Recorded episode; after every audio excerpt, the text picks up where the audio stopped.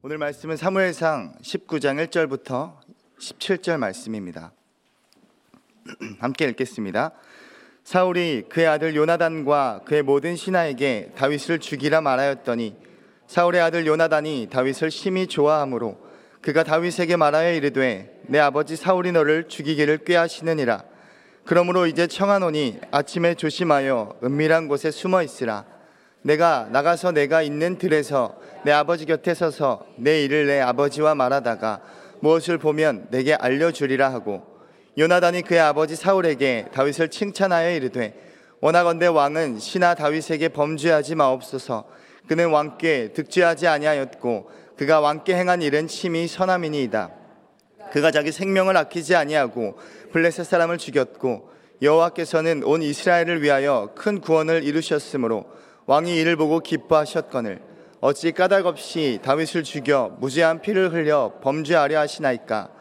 사울이 요나단의 말을 듣고 맹세하되 여호와께서 살아계심을 두고 맹세하거니와 그가 죽임을 당하지 아니하리라.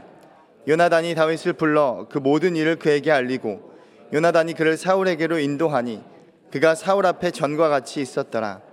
전쟁이 다시 있으므로 다윗이 나가서 블레셋 사람들과 싸워 그들을 크게 쳐 죽임에 그들이 그 앞에서 도망하니라. 사울이 손에 단창을 가지고 그의 집에 앉았을 때에 여호와께서 부리시는 악령이 사울에게 접하였으므로 다윗이 손으로 수금을 탈 때에 사울이 단창으로 다윗을 벽에 박으려 하였으나 그는 사울의 앞을 피하고 사울의 창은 벽에 박힌지라.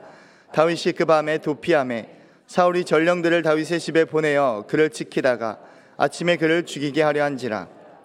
다윗의 아내 미갈이 다윗에게 말하여 이르되 당신이 이 밤에 당신의 생명을 구하지 아니하면 내일에는 죽임을 당하리라 하고 미갈이 다윗을 창에서 달아내림에 그가 피하여 도망하니라.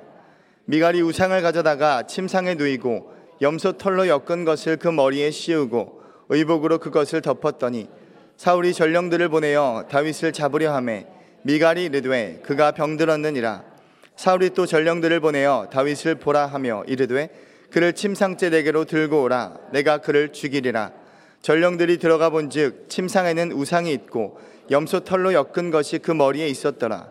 사울이 미갈에게 이르되 너는 어찌하여 이처럼 나를 속여 내 대적을 놓아 피하게 하였느냐? 미갈이 사울에게 대답하되 그가 내게 이르기를 나를 놓아 가게 하라. 어찌하여 나로 너를 죽이게 하겠느냐 하더이다 하니라. 아멘. 예, 블레셋의, 블레셋의 손을 빌려 다윗을 죽이려 했던 이 사울의 완벽해 보였던 계획은 어, 수포로 돌아갔습니다. 왜냐하면 여호와께서 다윗과 함께 계셨기 때문입니다. 사울도 그것을 눈으로 보았고 다 목격했지만 그의 광기는 멈추지 않았습니다. 어떻게든 다윗만 없애버리면 모든 것이 괜찮아질 거라 생각했는지 다윗에게 끝까지 집착합니다. 사울의 이런 모습을 보면서 어쩌면 사울은 주인공 컴플렉스에 시달린 사람이었다라는 생각이 들었습니다. 한 세대가 지나고 또 막이 끝나면 자연스럽게 그 주인공은 퇴장해야 마땅한데 사울은 끝까지 이 주인공이 되고 싶었던 것 같습니다. 그래서 다음 주인공, 다음 막의 그 차기 주인공을 없애버리면 제거하면 내가 계속해서 주인공이 될 거라 착각하며 살았습니다. 그러나 신앙은 여러분 내가 주인공이 아니라는 것을 깨닫는 것입니다. 우리를 캐스팅하시는 하나님의 손에 우리의 삶을 내어 드릴 때 우리가 주인공이 아니라 때로는 조연이 되기도 하고 또 때로는 단역이 되기도 하는 것이죠. 사울은 스스로가 이미 주인공이 아니라는 사실을 알았습니다. 아, 주인공이 바뀌었구나. 이것을 직접 눈으로 보았어요.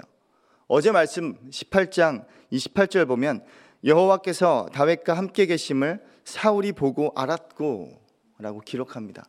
사울이 보고 알았습니다. 아, 다음 주인공이 다윗이구나. 그러나 그는 인정하지 않았어요. 그리고 끝까지 이 헛된 몸부림을 치기 시작합니다. 그것이 1절 말씀입니다. 함께 읽겠습니다.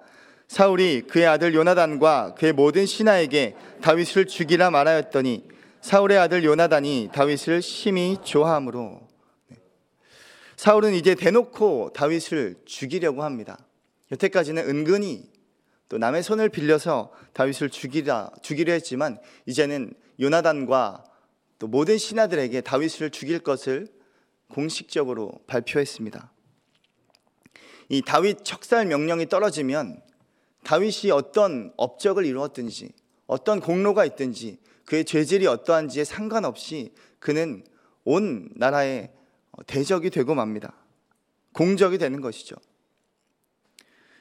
성경은 어, 사울의 사울이 그 다윗을 어, 적대적으로 죽이려 했다라는 것을 드러내면서 반대로 어, 오늘 말씀에 요나단은 그를 심히 좋아했다.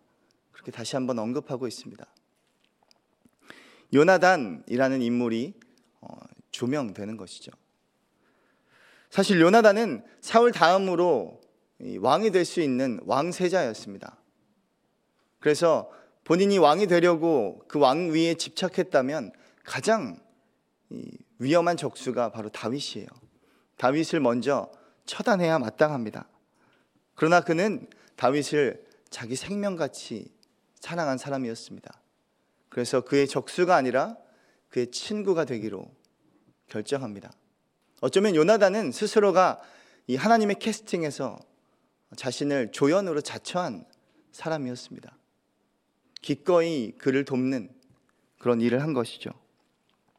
그래서 오늘 말씀에서도 다윗을 돕기로 결정했습니다. 그것이 2절, 3절 말씀 함께 읽겠습니다. 그가 다윗에게 말하여 이르되 내 아버지 사울이 너를 죽이기를 꾀하시느니라. 그러므로 이제 청하노니 아침에 조심하여 은밀한 곳에 숨어 있으라. 내가 나가서 내가 있는 들에서 내 아버지 곁에 서서 내 일을 내 아버지와 말하다가 무엇을 보면 내게 알려 주리라 하고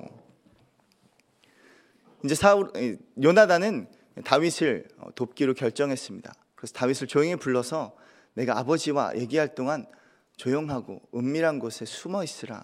그리고 다윗을 숨겨 주었습니다. 여러분 아무리 요나단이 왕의 아들이라 할지라도 왕의 대적, 즉 왕의 원수를 돕는 일은 반역에 가까웠습니다. 그리고 반역은 곧 죽음이었죠. 그런데 요나단은 다윗을 위해 자신의 왕의 아들이라는 기득권뿐 아니라 자신의 목숨까지도 어, 걸게 됩니다. 그를 위해 자신의 목숨을 거는 결정을 한 것이죠. 앞서 말했던 것처럼 다윗을 자기 생명같이 사랑했기 때문입니다. 여러분에게는 자기 생명같이 사랑하는 사람이 있습니까? 네. 혹시 없다면 생기기를 바라고. 네. 그리고 있다면 어, 정말 요나단처럼 나의 생명 아끼지 않고 그를 위해 쓸 수 있는 사람이 되기를 축복합니다. 그래서 누군가의 어, 요나단이 되어 주기를 바랍니다. 왜냐하면 우리는 이미 어, 누군가의 그 희생적인 사랑을 받았기 때문입니다. 바로 예수님의 사랑이죠. 예수님은 어, 자기의 생명을 아끼지 않을 정도로 본인은 생명같이 우리를 사랑하셨습니다. 우리는 그 사랑을 받은 사람이죠. 그 사랑을 받았다면 마땅히 누군가에게 그 사랑을 전해줄 수 있는 어, 그런 사람이 될 줄로 믿습니다. 그런 요나단이 되기를 바랍니다. 4절 5절 또 계속해서 읽겠습니다. 요나단이 그의 아버지 사울에게 다윗을 칭찬하여 이르되 원하건대 왕은 신하 다윗에게 범죄하지 마옵소서 그는 왕께 득죄하지 아니하였고 그가 왕께 행한 일은 심히 선함이니이다 그가 자기 생명을 아끼지 아니하고 블레셋 사람을 죽였고 여호와께서는 온전히 이스라엘을 위하여 큰 구원을 이루셨으므로 왕이 이를 보고 기뻐하셨거늘 어찌 까닭 없이 다윗을 죽여 무죄한 피를 흘려 범죄하려 하시나이까 요나단은 사울을 어, 사울에게서 다윗을 변론합니다. 사울에게 다윗을 칭찬하여 이르되 이 사울의 입장에서 보면 어떻게 보면 요나단은 굉장히 좀 야속하고 아들이란 녀석이 괘씸한 그런 모습이었을 것 같습니다. 이 원수 대적 다윗을 칭찬하고 있으니 말이죠. 그런데 요나단은 일방적으로 다윗의 그런 다윗의 편에 서서 어, 아버지 사울을 비난한 것이 아닙니다. 굉장히 지혜롭게 다윗을 변론했습니다. 그 변론의 주된 요지가 뭐냐면 무죄한 피를 흘리지 마소서 아버지에게 말합니다. 일찍이 성경에서 하나님은 무죄한 피를 흘릴 것, 흘리는 것을 금하셨습니다. 그게 바로 신명기 19장 말씀에 기록되어 있는데요. 신명기 19장 10절 말씀 보면 함께 읽겠습니다. 내 하나님 여호와께서 내게 기업으로 주시는 땅에서 무죄한 피를 흘리지 말라. 이같이 하면 그의 피가 내게로 돌아가지 아니하리라. 또한 19절 19장 13절 말씀 또 읽으면 내 눈이 그를 극률이 여기지 말고 무죄한 피를 흘린 죄를 이스라엘에서 지하라. 그리하면 내게 복이 있으리라. 다윗을 죽이는 것이 바로 이렇게 무죄한 피를 흘리는 것입니다. 그러나 무죄한 피를 흘리는 것은 일찍이 하나님께서 금하시고 하나님께서 싫어하시는 것이었습니다. 그래서 아버지가 다윗을 죽인다면 무죄한 피를 흘려서 하나님께 범죄함이 됩니다. 그러니 아버지 다윗을 죽이지 마십시오. 그렇게 다윗을 변호하면서도 아버지를 변호하며 그렇게 어, 다윗을 변호하고 있습니다. 이 무죄한 피에 관해서는 나중에 예수님을 통해서 다시 한번 언급됩니다. 예수님은 어, 스스로 그 무죄한 피를 흘리셨습니다. 하나님은 무죄한 피를 흘릴 것을 극도로 금하셨지만 스스로가 무죄한 피를 흘림으로써 유죄한 자들의 그 죄를 스스로 다 갚는 핏값이 되셨다는 것이죠. 계속해서 6절 7절 읽겠습니다. 사울이 요나단의 말을 듣고 맹세하되 여호와께서 살아계심을 두고 맹세하거니와 그가 죽임을 당하지 아니하리라. 요나단이 다윗을 불러 그 모든 일을 그에게 알리고 요나단이 그를 사울에게로 인도하니 그가 사울 앞에 전과 같이 있었더라. 사울은 요나단의 말을 듣고 다윗을 죽이지 않겠다라고 맹세합니다. 오늘 말씀을 보면 여호와께서 사람의 살아계심을 두고 맹세하거니와 그런데 이 사울의 맹세의 무게가 얼마나 가벼운 것인지 모릅니다. 툭하면 맹세를 했기 때문이죠. 마치 이 습관적으로 맹세를 남발하는 사울의 모습을 볼 수 있습니다. 그런데 중요한 것은 그 맹세를 지킨 적이 한 번도 없다는 것입니다. 앞서 14장 말씀을 보면 여러 차례 뭐 맹세를 합니다. 음식을 먹인 자는 죽으리라. 또 요나단은 반드시 죽이리라. 뭐 그런 맹세들을 했지만 사울은 그 맹세를 한 번도 지키지 않았습니다. 차라리 맹세를 하지나 말지.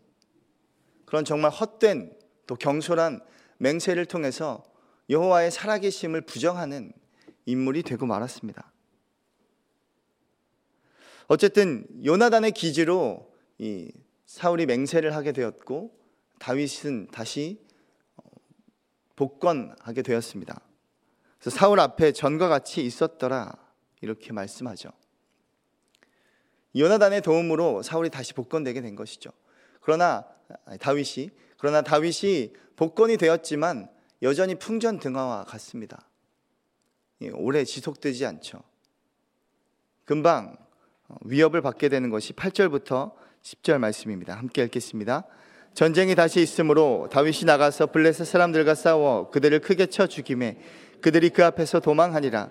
사울이 손에 단창을 가지고 그의 집에 앉았을 때에 여호와께서 부리시는 악령이 사울에게 접하였으므로 다윗이 손으로 수금을 탈 때에 사울이 단창으로 다윗을 벽에 박으려 하였으나 그는 사울의 앞을 피하고 사울의 창은 벽에 박힌지라 다윗이 그 밤에 도피함에 이 사울의 왕궁에 돌아온 다윗은 다시 전쟁에 출정합니다. 그리고 그 전쟁에서 블레셋 사람들을 크게 이겼습니다. 다시 한번 공적을 세운 것이죠. 그러나 이 크게 이긴 이 승리가 다시금 사울의 그 시기심에 불을 질렀습니다. 그래서 다시 한번 그 방금 전에 맹세를 했죠. 여호와의 살아계심을 두고 맹세했지만 이내 사울은 다윗을 죽이려는 마음을 다시 가졌습니다.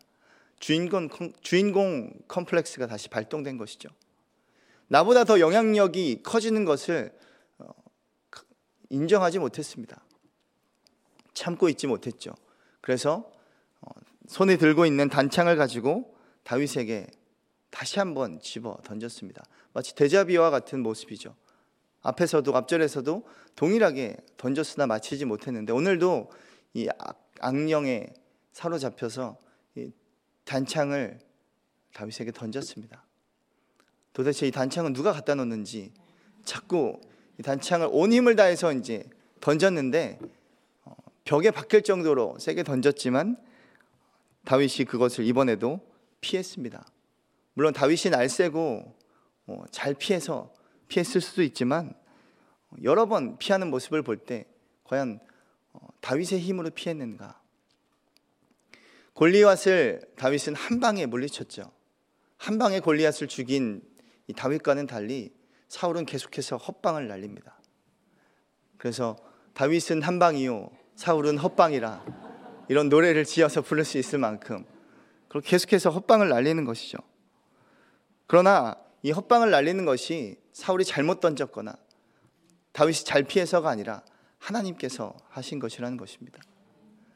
하나님께서 다윗의 물맷돌을 어, 정말 한 방에 맞출 수 있도록 하나님께서 역사하셨고 또 반면에 이 사울의 단창을 다윗에게 맞지 않도록 하나님께서 역사하신 것이죠. 하나님께서 다윗을 피하게 하셨습니다. 그리고 다윗이 어, 이 창을 피한 후에 곧바로 자기의 집으로 다시 피신하는 모습을 볼 수 있습니다. 11절, 12절 읽겠습니다. 사울이 전령들을 다윗의 집에 보내어 그를 지키다가 아침에 그를 죽이게 하려 한지라 다윗의 아내 미갈이 다윗에게 말하여 이르되 당신이 이 밤에 당신의 생명을 구하지 아니하면 내일에는 죽임을 당하리라 하고 미갈이 다윗을 창에서 달아내림에 그가 피하여 도망하니라. 사울은 피신한 다윗들에게 전령을 보냅니다. 그래서 그를 감시하게 하죠. 오늘 아침에 그를 죽인다라는 말은 이 어둠이 짙은 짙은 어둠이 그치는 새벽에 또 방어 이 방어할 수 있는 그런 방어력이 가장 취약한 그때 확실히 정말 확실하게 다윗을 죽이려는 사울의 처사였습니다. 이제 맹세고 뭐고 뭐 하나님의 이름이고 뭐고 그에게는 더 이상 중요하지 않습니다. 눈이 뒤집히고 말았죠. 분노에 사로잡히고 말았습니다. 에베소서 4장 말씀은 분노에 사로잡히는 것이 어떠한 일인지를 말씀하고 있습니다. 4장 26절, 27절 함께 읽겠습니다. 분을 내어도 죄를 짓지 말며 해가 지도록 분을 품지 말고 마귀에게 틈을 주지 말라. 분노하는 것은 마치 마귀에게 틈을 내어주는 것과 같다라고 말씀합니다. 그래서 사울은 그 분노에 사로잡힘으로 마귀에게 틈을 내어주는 자가 되었고 악신 악령에 사로잡히게 된 것이죠. 즉 분노로 인하여 마귀에게 사로잡힌 사울을 보게 됩니다. 그런데 여기서 오늘 말씀에 또 또 한 명의 다윗의 조력자인 미갈이 등장합니다.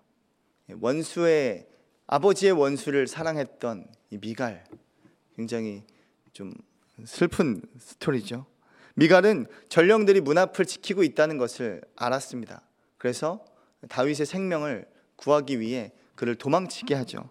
창문을 통하여 어, 탈출을 시키는 모습을 보게 됩니다. 이때 다윗이 자신의 절박한 상황을 그렇게 토로하고, 토로하고 어, 노래한 것이 바로 시편 59편 말씀입니다. 미갈의 집으로 피신해 있을 때 전령들이 군사들의 앞을 지키고 있는 그 상황에서 다윗이 다윗이 시를 쓴 것이 59편입니다. 나중에 다윗의 그 심령을 심정을 어, 좀더 이해하기 위해 좀 읽어 보시면 좋을 것 같습니다. 하여간 이때부터 이제 다윗이 창문을 통해 달아내린 이 순간부터 본격적으로 다윗의 도망길이 시작되었습니다. 앞서 출애굽 이후에 광야길 이스라엘 백성들의 광야길은 하나님께서 인도하시고 지키셨던 길, 바로 구름 기둥과 불 기둥으로 하나님이 보호하시며 인도하셨다는 그 상징을 나타내는 길이듯이 오늘 마찬가지로 다윗의 도망길도 그렇습니다. 세상의 눈으로 볼 때, 우리의 눈으로 볼 때는 정말 비참하고 고통스러운 길이었지만 하나님의 시선으로 볼 때는 하나님의 날개 그늘 아래 거하는 길이고 하나님께서 두 손으로 덮어주시는 길이고 하나님이 지키시며 보호하시는 가장 안전한 길이라고 말씀하고 있습니다. 우리의 길이 때로는 광약길 같고 때로는 비참한 도망길과 같을 때가 있습니다. 그러나 여러분 하나님께서 함께 하시면 그 길이 가장 안전한 길임을 믿으시기 바랍니다. 다윗은 이제 그 길을 떠났죠. 이제 미갈의 어, 기지를 볼 차례입니다. 13절부터 17절 끝까지 읽겠습니다. 미갈이 우상을 가져다가 침상에 누이고 염소털로 엮은 것을 그 머리에 씌우고 의복으로 그것을 덮었더니 사울이 전령들을 보내어 다윗을 잡으려 하매 미갈이 이르되 그가 병들었느니라 사울이 또 전령들을 보내어 다윗을 보라 하며 이르되 그를 침상째 내게로 들고 오라 내가 그를 죽이리라 전령들이 들어가 본즉 침상에는 우상이 있고 염소 털로 엮은 것이 그 머리에 있었더라. 사울이 미갈에게 이르되 너는 어찌하여 이처럼 나를 속여 내 대적을 놓아 피하게 하였느냐? 미갈이 사울에게 대답하되 그가 내게 이르기를 나를 놓아 가게 하라. 어찌하여 나로 너를 죽이게 하겠느냐 하더이다 하니라. 미갈은 다윗을 창으로 내려 도망시킨 이후에 시간을 벌기 위해서 이제 우상을 가져다가 침상에 눕히고 변장을 해 놓았습니다. 그 당시 이 우상이라는 것은 드라빔을 뜻합니다. 앞서 야곱의 아내 라헬이 아버지 라반의 집에서 도망쳐 나올 때 드라빔을 훔쳐 가지고 나왔죠. 그때의 그 드라빔과 오늘 드라빔이 동일한 용도의 드라빔입니다. 라헬은 그 드라빔을 이제 낙타 안장 밑에 숨길 정도로 드라빔이 작은 것이었지만 이 드라빔은 보통 이 크기가 작은 것에서부터 사람 크기만큼 큰 것까지도 있었습니다. 오늘 이 왕가의 드라빔이라서 그런지 사람 크기만큼 크고 아주 비싼 이 고가의 드라빔이었습니다. 드라빔은 재산을 뜻하기도 하고 가장 보물을 뜻하기도 하고요. 또 수호신, 또 우상을 뜻하기도 합니다. 이 미갈이 드라빔을 침상에 누이고 염소털로 엮은 머리카락 헤어스타일이 그랬던 것 같아요. 이렇게 놓고 이제 변, 변장을 시켰습니다. 그래서 다윗이 아파서 누워 있습니다. 다윗이 심히 아픕니다라고 이제 거짓말을 하면서 다윗이 도망칠 시간을 어, 벌었던 것이죠. 그러나 사울은 또다시 전령들을 보내서 이제 그러면 침상째 들고 오라 그렇게 말합니다. 내가 직접 그를 죽이리라 말씀에 표현하죠. 사울은 이제 자기가 직접 다윗을 죽이지 않고는 견딜 수 없을 정도로 그렇게 불안에 시달리고 있는 모습을 볼 수 있습니다. 생명의 위협을 받는 다윗보다 성경은 생명을 해하려 하는 사울이 더 불안해하는 모습을 보여주고 있습니다. 전전긍긍했겠죠. 밤새도록. 내가 그를 직접 죽이리라. 이를 통해 하나님은 악인의 형통을 허락하지 않으시는 하나님이심을 보여주고 있습니다. 이제 왕에게 찍힌 다윗은 절대적인 약자였습니다. 어찌 스스로 혼자서 왕의 세력, 즉 온 세상을 감당해낼 수 있겠습니까? 그러나 그를 돕기로 자처한 요나단과 또 미갈과 같은 그런 사람들이 있었기에 소중한 조연들이 있었기에 그는 목숨을 건질 수가 있었습니다. 우리의 삶에 삶에도 이렇게 요나단과 같은 또 미갈과 같은 소중한 조연들, 소중한 친구들이 있다면 너무 좋겠죠. 그러나 더 이상 내가 주인공이 아니라 내가 하나님의 캐스팅된 사람의 어, 한 사람이라면 우리가 더 이상 주인공을 자처하는 그런 사람이 아니라 누군가에게 어, 요나단과 같은 사람이 되어 주어야 할 차례입니다. 누군가에게 조연이 되어주고 누군가에게 단역이 되어줄 차례죠. 왜냐하면 예수님께서 일찍이 우리를 위하여 자기의 생명을 우리에게 주셨기 때문이고 우리의 친구가 되어 주셨기 때문입니다. 요한복음 15장 말씀 13절부터 15절 말씀에 이렇게 기록합니다. 함께 읽겠습니다.